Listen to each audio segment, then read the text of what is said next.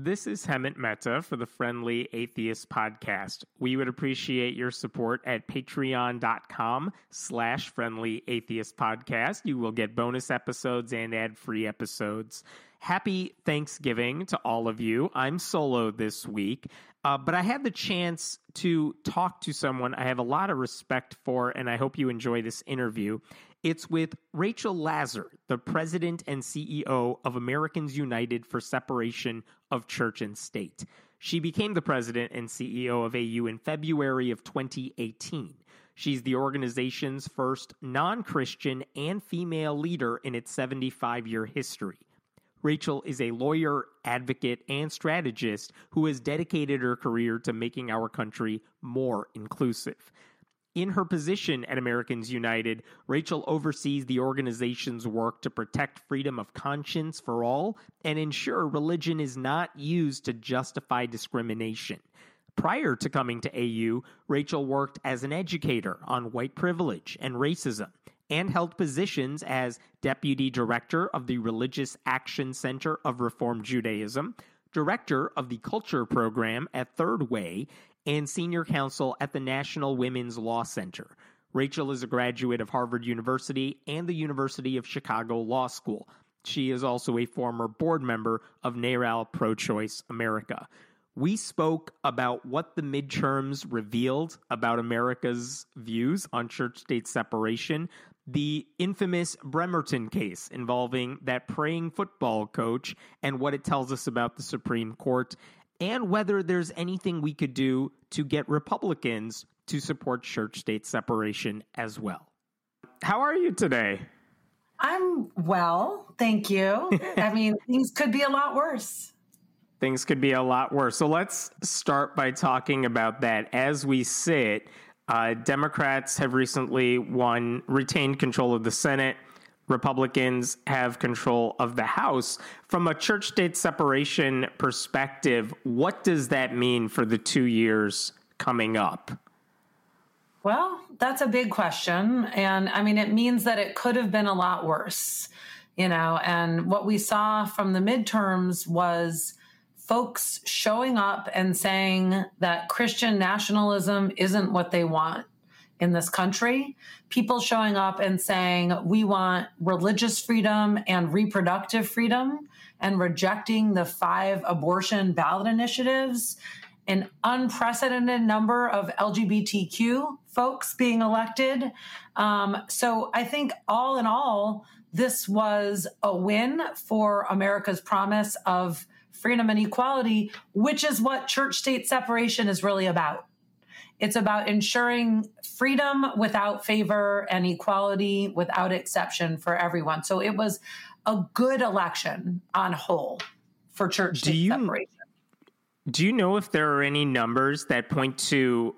I, I'm curious how people might have looked at the abortion initiatives and the anti LGBTQ stuff. I'm wondering if it's too early to ask this, maybe, but do we know if people voted for that stuff because they're sick of this idea of Christian nationalism, or when they voted for abortion rights, maybe, are they doing that because of that one issue as opposed to the broader Christian nationalism issue?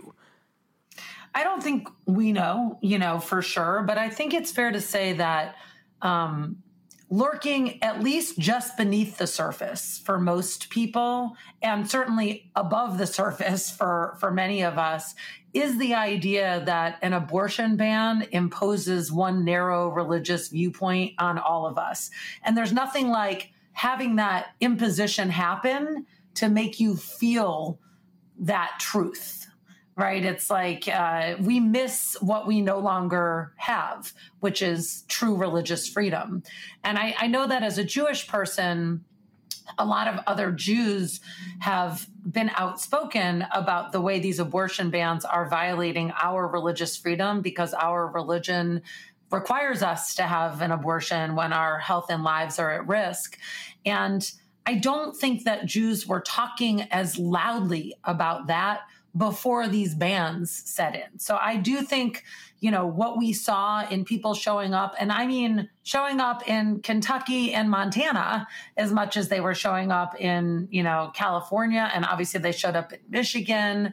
Um, and and I think that you know what we saw was people recognizing that their freedom was on the line you know and and was being taken away and they were rejecting that and that includes religious freedom i'm curious if you've seen this during your tenure at au i feel like a decade or two ago it was really hard to get religious organizations on board with a lot of church state separation issues.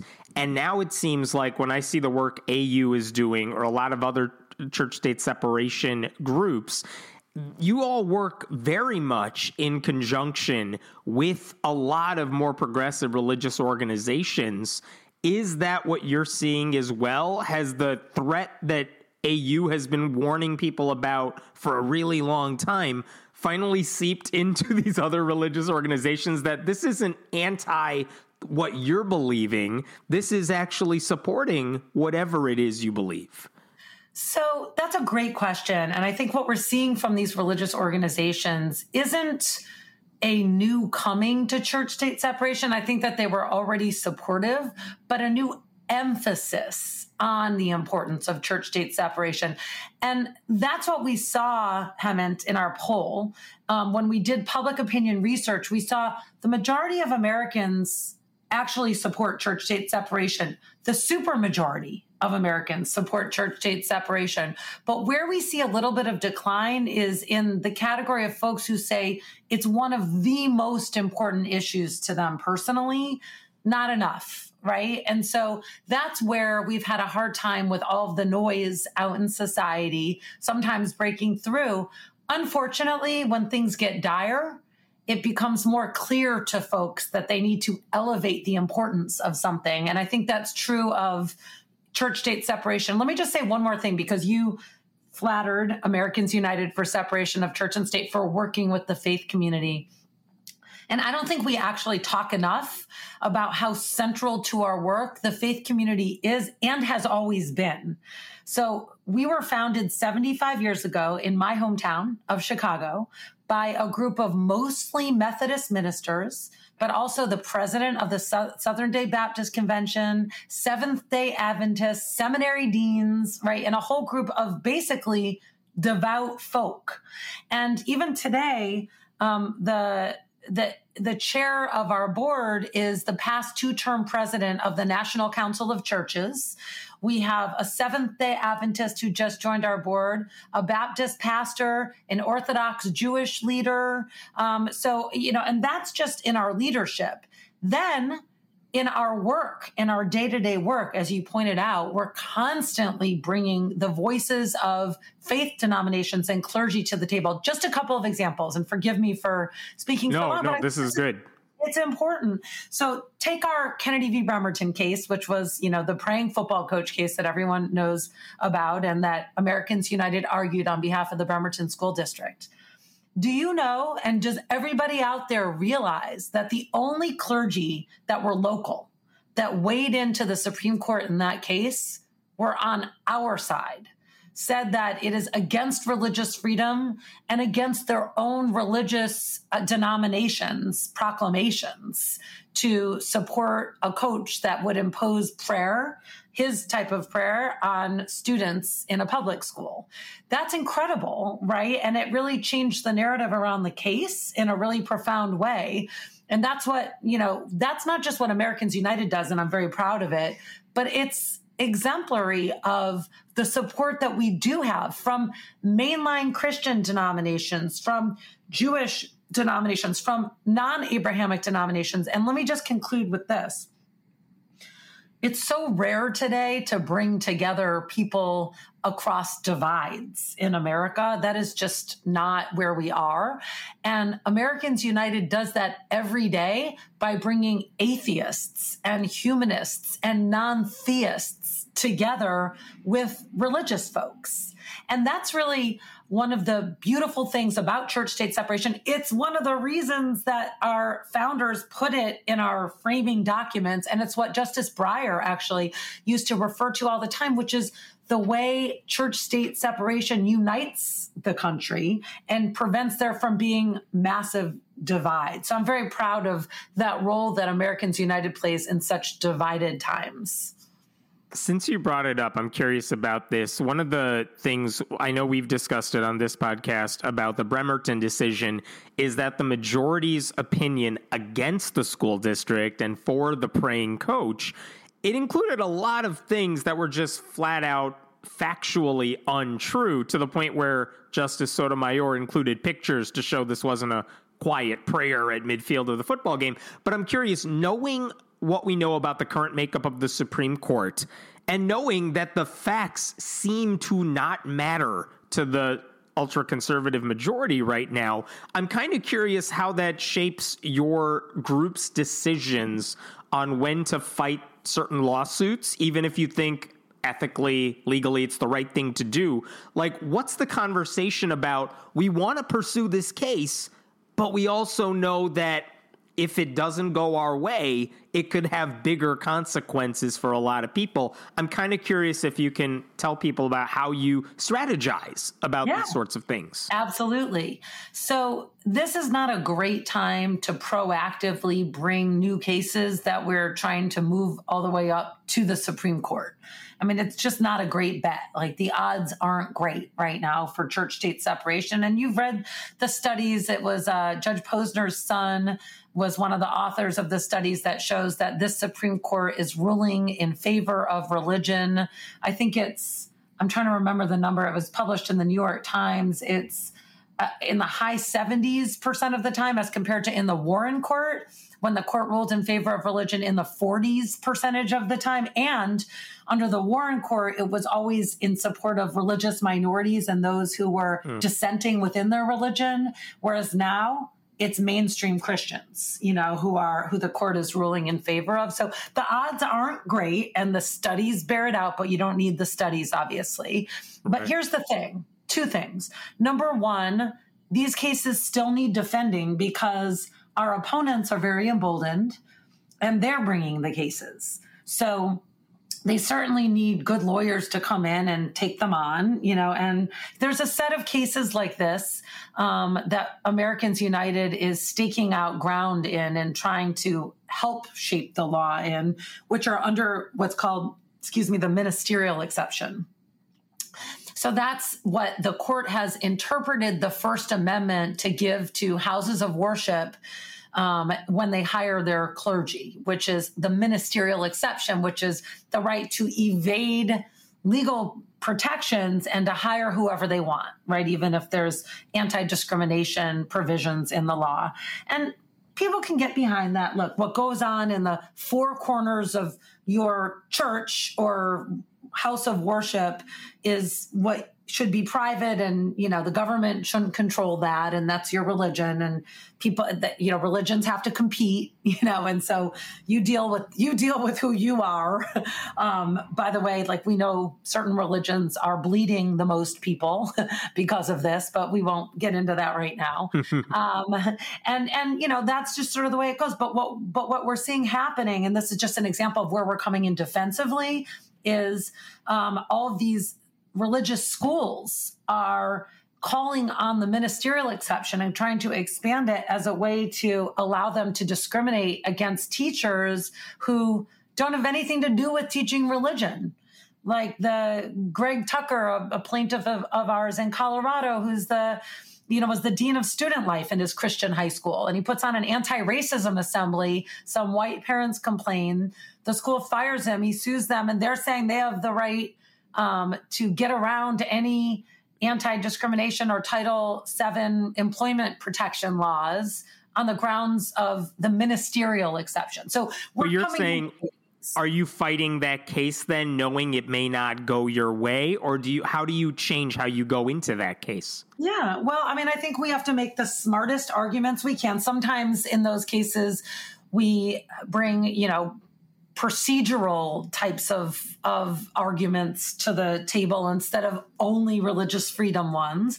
But like the ministerial exception cases are an example of where we think that there is some opportunity. But right now there's sort of weird as i said procedural disputes. What's happening is the emboldened opponents are trying to evade kind of the basic legal procedures in order to appeal decisions before they're final. And so, like, if that, I'm sorry to go so technical on you, and I am a lawyer too, but like, if that goes up to the Supreme Court, that would radically, ch- if the court ruled in favor of being able to appeal so early, that would radically depart from the way the law is and create dramatically more work for the appellate courts and the Supreme Court. So we think, well, there's an opportunity to potentially win. But that's one answer. But the other answer really is bring cases also in state courts under state protections, and then they don't go to the Supreme Court you know and so then choose your state supreme courts wisely so you know where it's going to go you know choose your state constitutional protections wisely and increase your odds of winning. And finally if you can't win because you know who knows? And these are tough times but you never know. Know that there is such thing as losing forward you know? And i know you interviewed my colleague andrew seidel. I listened to the to the interview. It was great you know, about his new book. And, you know, the Carson v. Makin case, which we, you know, wasn't our case, but which our cause lost on last term, was a case that forced Maine taxpayers to fund religious education and religious discrimination.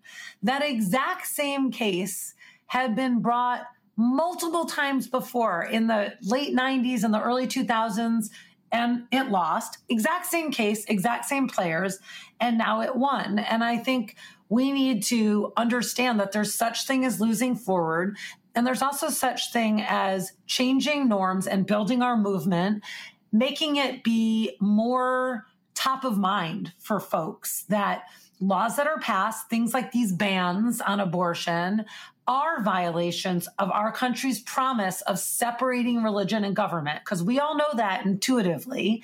And if we can increase people's attention to those violations, to the threat, to something that is so foundational to our democracy, then we see the importance of our issue soar and that will help right later for elections for um, all the battle the policy battles that we're going to fight into the future do you see au as an educational group that happens to dabble in the law occasionally when it needs to?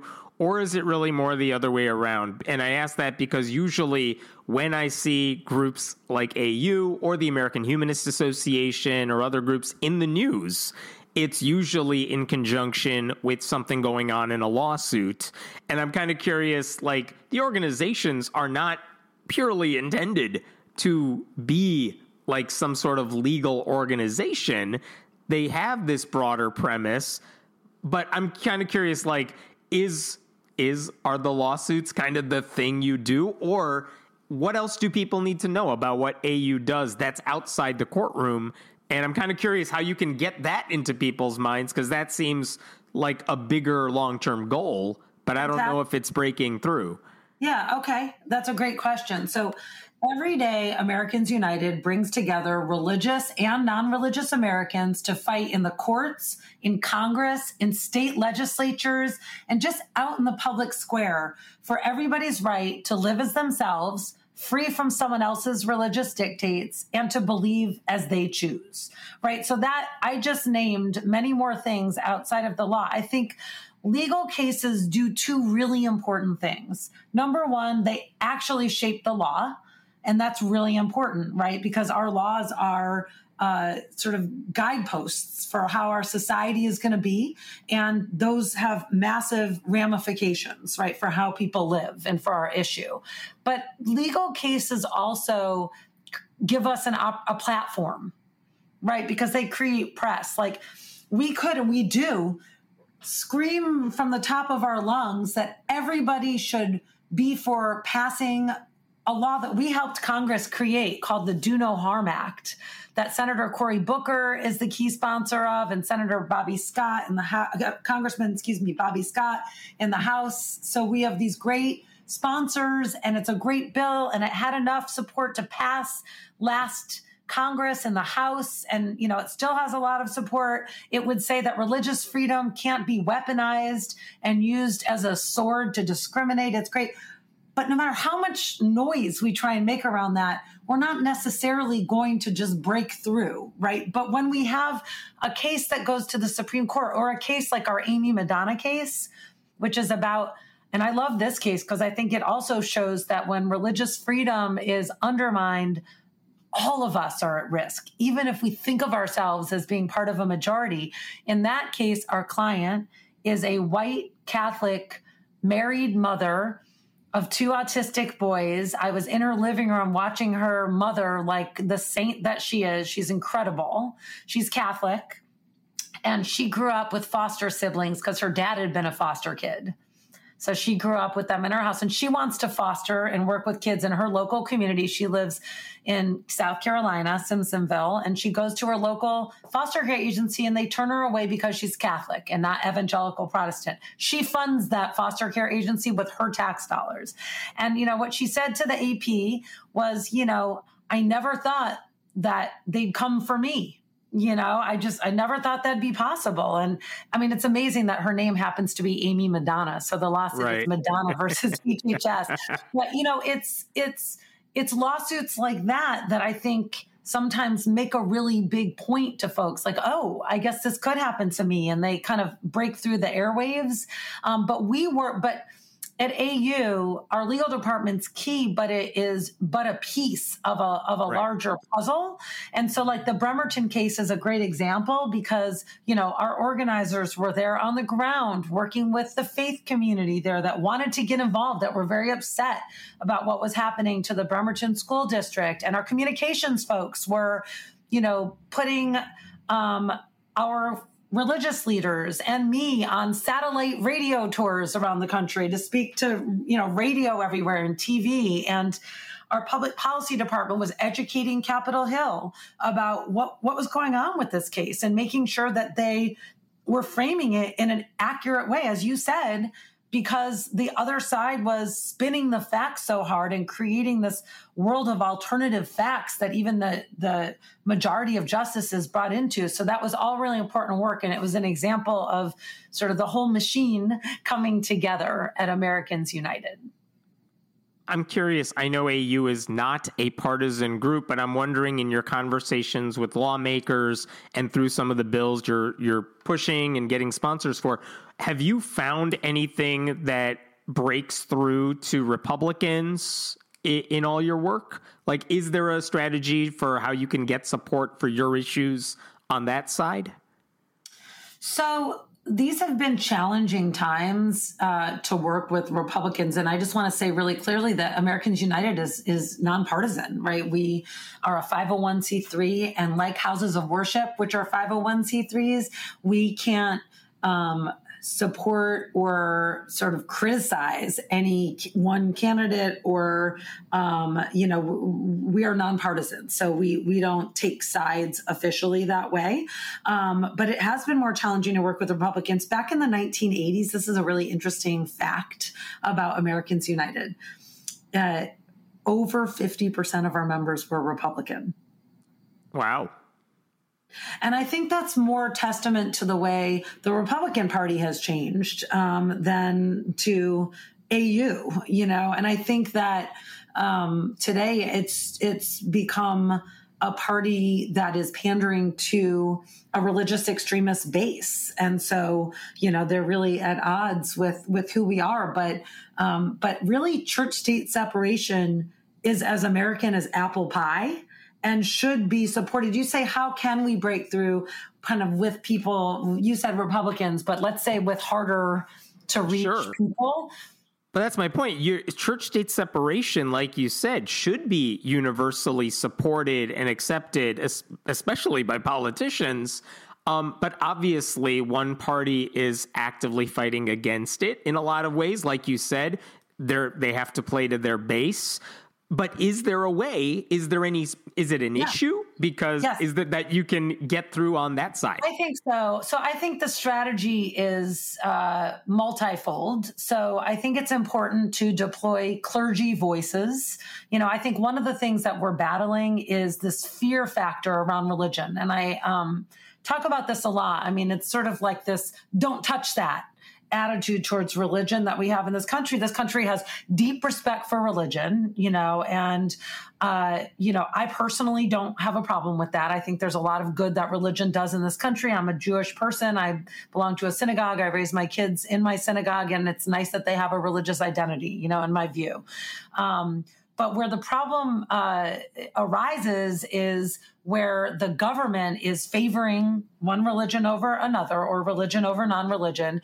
And what we need to do to convince, in particular, lawmakers, but really the general public as well, that they should that they can be outspoken advocates for this core tenet of our democracy, church state separation, is to dispel the myth that it's anti religion. Because uh, our opponents have done such a good job of mislabeling our cause as being anti religion. I just spent all this time telling you about all of our religious underpinnings and how mm-hmm. we work with religious denominations and clergy every day. We have a National Faith Advisory Council. We have a Faith Leaders United list of over a thousand faith leaders who we activate all the time. Um, it's such a myth. And I think until we take that myth on, and dispel the idea that religion, that there's something anti religion that we're not going to be able to break through. I think that's one thing. I think another thing that we need to do is elevate the threat. You know, and I think the more we make clear how high, like code red, as you know, the threat level is to this part of democracy.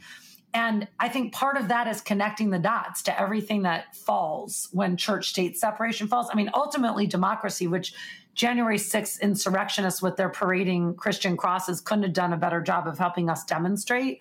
But also, like abortion rights, LGBTQ equality, our public schools, public libraries. I mean, you know, even, you know, protecting our climate. Um, I mean, the list is so long. And I think that the more we elevate the threat and make clear the connections, the more we'll bring uh, harder to reach folks on board. So those two strategies are key. What are some of the biggest misconceptions you think people have about church state separation at this point? You you mentioned that there are people who treat it as anti-religious. It's obviously not. But outside of that one, are, have you been surprised by any of the things you've heard people say about it where you're like that's not even close to being true? Yes. I, I have been, and I'll tell you, like, I'll tell you what our opponents think. So, our opponents, too many of our opponents would say that they're for church state separation. And what they think it means is the right of Jack Phillips, the baker, to turn away Charlie Craig and David Mullins from the cake shop. And the argument goes um, church and state are separate. So get the state out of Jack Phillips' church, you know, and they completely deny that Jack Phillips store is a public accommodation that relies on the police department and the fire department and the roads being served and clean. And that's why the state of Colorado passed an anti discrimination law to protect vulnerable communities and their public accommodations. So, church state separation is actually the opposite of what these folks are arguing. What church state separation says is, our state of Colorado is uh, is giving special favor to Jack Phillips' religion if they're allowing him to get around this protection that exists. But instead, they say the reverse, right? They say actually church state separation is what should keep the state out of Jack Phillips's store. So that's another, I think, common misconception on the other side. Do you think the people who represent Jack Phillips and other people like him and and the football coach in Bremerton. Do you think they know that what they're saying doesn't make sense? Is it like a sincere belief or are they just twisting it because strategically they think that's a winning argument? Like do they do you think they understand church state separation as well as you do or do, are they just Do they have the warped view of it and it's somehow baked into the system over there? I literally cannot claim to get into their heads. Um, I really can't. But what I can say is from uh, from an outside perspective and a clear perspective, what this fight about is their effort to preserve their own power and privilege in America. And, you know, that is, I think, the the the driver. And, you know, whether they've deluded themselves or not, um, you know, I think, um, you know, I think that I can't answer that. But I but I will say that I do think, and I just want to be really clear, I think the church state separation issue is complex. Like, I think it's complex. I think it's heady. I think it can be confusing. I think, um, you know, and I think that how to place limitations is com- is complicated. And let, let me just sort of spell that out a little bit. Um, you know what i always say is there's a very clear place where americans united draws the line when it comes to creating exceptions for religion in this country. And it's where religion would would cause harm to others right? And we actually tested that in a poll that we did and it was really popular. I was actually wondering how that would come down. And we all we all live in our own bubbles. I try to get out of my bubble, and I love getting out of my bubble, but we all do. And so we tested this. What we used to always say um, was religious freedom is the right to believe or not as you see fit, so long as you don't harm others. And that was really popular, right? But then I asked myself, so, is that really popular because that first part sounds really good to people? or are they really listening to the second part? So, we chopped off the second part and we just tested this statement The law should not allow anyone to use their religious beliefs to harm others. And when we tested that statement, it was incredible 79% of the American voting population was with us. So, that's great. So, then the question becomes, what is harm? Mm. What is harm? And the definition of harm turns out largely to be what this debate revolves around, right? I mean, I'm thinking of the birth control case that was that, you know, Ruth Bader Ginsburg uh, listened to oral arguments from her hospital bed in Baltimore, you know, and, you know, I'm thinking of how um, the, at the time, uh, the our uh, the lawyers on the other side just weren't talking about women just kind of like the Dobbs abortion decision. Like the women aren't, you know, uh, it's you know, it's only the the fetal life, right? That's that's mentioned really, and the women are almost nowhere. Well, similarly, in this birth control case, it took Justice Ruth Bader Ginsburg to say, "I'm worried about these hundreds of thousands of women." Who won't have the seamless access to birth control that that our uh, Affordable Care Act promises them. And that's real for them, you know, and that's harm, in other words. And so often, I think, you know, when we don't have empathy in our judges, or whether it's, again, you know, blind empathy or intentional, you know, or unintentional lack of empathy, then we don't have harm, we don't have a, a a clear argument around harm and we don't have the right outcome, you know, in these cases.